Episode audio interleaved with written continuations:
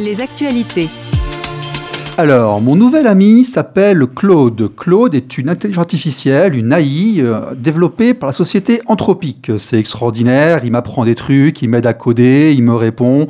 Il est bien plus fort que ChatGPT. D'ailleurs, euh, Amazon ne s'y est pas trompé, qui va investir 4 milliards, euh, oui, 4 milliards dans la société Anthropique, qui, est, qui est un rival, en fait, d'OpenAI. C'est extraordinaire à tel point que les spécialistes du secteur estiment que nous passons un cap civilisationnel le même que celui sur l'arrivée des PC dans les années 90. Il y a ceux qui sauront l'utiliser et les autres.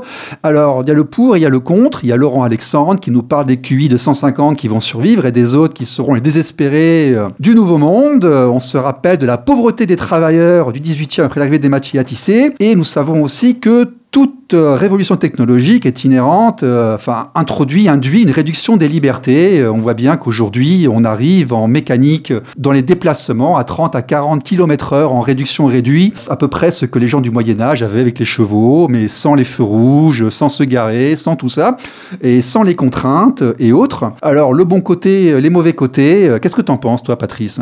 Moi je suis d'un esprit positif de base, donc l'intelligence artificielle c'est bien nous qui créé, c'est une invention euh, humaine, donc c'est un outil, ça restera un outil. Alors comme toute, euh, comme toute invention, ça fait peur au démarrage parce qu'on ne sait pas trop comment l'utiliser, qu'est-ce que l'on va en faire. À aujourd'hui, on pense que on, peut craindre que l'IA euh, carrément mange l'homme et remplace l'homme. On a eu cette crainte-là à l'arrivée des PC, on a eu d'autres craintes similaires. Il n'en est pas moins qu'il faut toujours se souvenir que c'est une invention humaine et qu'elle est là pour nous servir. Et bien évidemment, ça ira toujours dans ce sens-là, hormis que il va falloir suivre la société, suivre la technologie et certains métiers existants aujourd'hui vont disparaître. Ça, c'est une évidence, comme ça a déjà été le cas dans le passé. Mais ça, c'est nous qui souhaitons.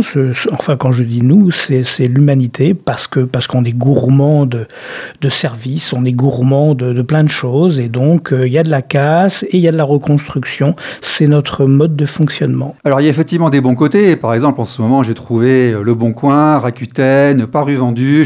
Publie plein d'annonces euh, suite à des ventes euh, de biens familiaux et autres, d'Ordonne 66, voilà, faisant un peu de publicité. Si jamais l'AI pouvait seulement m'aider à la création des annonces et à la duplication, ces interfaces sont complètement buggées, développées par des informaticiens, des techniciens, des ingénieurs qui sont peut-être très très forts, mais qui n'ont jamais pris le temps de regarder les utilisateurs ou qui n'utilisent pas leurs outils, c'est quand même bien dommage. Mais bon, eux finiront remplacés par les AI, voilà, fait partie des mauvais côtés. Beaucoup de gens sont remplacés. Les supports sont remplacés. Je pense qu'il ne faut pas mettre ses enfants, effectivement, comme tu l'as dit, en école de secrétariat. Il y a encore aujourd'hui des jeunes qui vont en fac de droit. On se demande d'ailleurs pourquoi on va en fac de droit lorsqu'on regarde ce qui se passe au niveau de l'AI. Et parmi les mauvais côtés, bah écoutez, moi je vous annonce l'apparition de Worm GPT, qui est une AI euh, Black Hat euh, qu'on paye en crypto, qui est spécialisée dans le hacking et les mauvaises choses et les mauvais comportements, toute bonne évolution ayant forcément son pendant mauvaise chose. Alors, de manière, tiens, très bizarre, Warm GPT est sorti il y a deux semaines et on trouve, euh, bah, samedi dernier, une base de données de plus de 190 000 adresses mail et mots de passe dispo en libre accès sur le dark web, les extensions en gouv.fr, en finance.gouv.fr, bon, eux, c'est moins important, petite pique au passage, aviationcivile.gouv.fr, intérieur.gouv.fr, défense.gouv.fr, c'est-à-dire que tous nos emails confidentiels et les mots de passe sont en ligne. Ça veut dire que les gens gèrent leurs mots de passe en clair et ça veut dire que tout a fuité est aujourd'hui disponible par toutes les personnes intéressées dans le monde entier. Dans le même temps, les gens de Microsoft qui faisaient la recherche en intelligence artificielle ont libéré 38 terabytes des terras, pas des gigas, mais des terras accidentellement avec tous leurs utilisateurs et tous les fichiers partagés par Microsoft sur l'IA. Euh, donc effectivement, oui, on peut s'attendre à une certaine fête dans les, dans les, dans les années qui viennent. N'oubliez pas de changer vos mots de passe. Alors l'IA, oui, mais l'IA n'a pas de vision, elle n'a pas d'ouïe, elle n'a pas de toucher, elle n'a pas de sensation.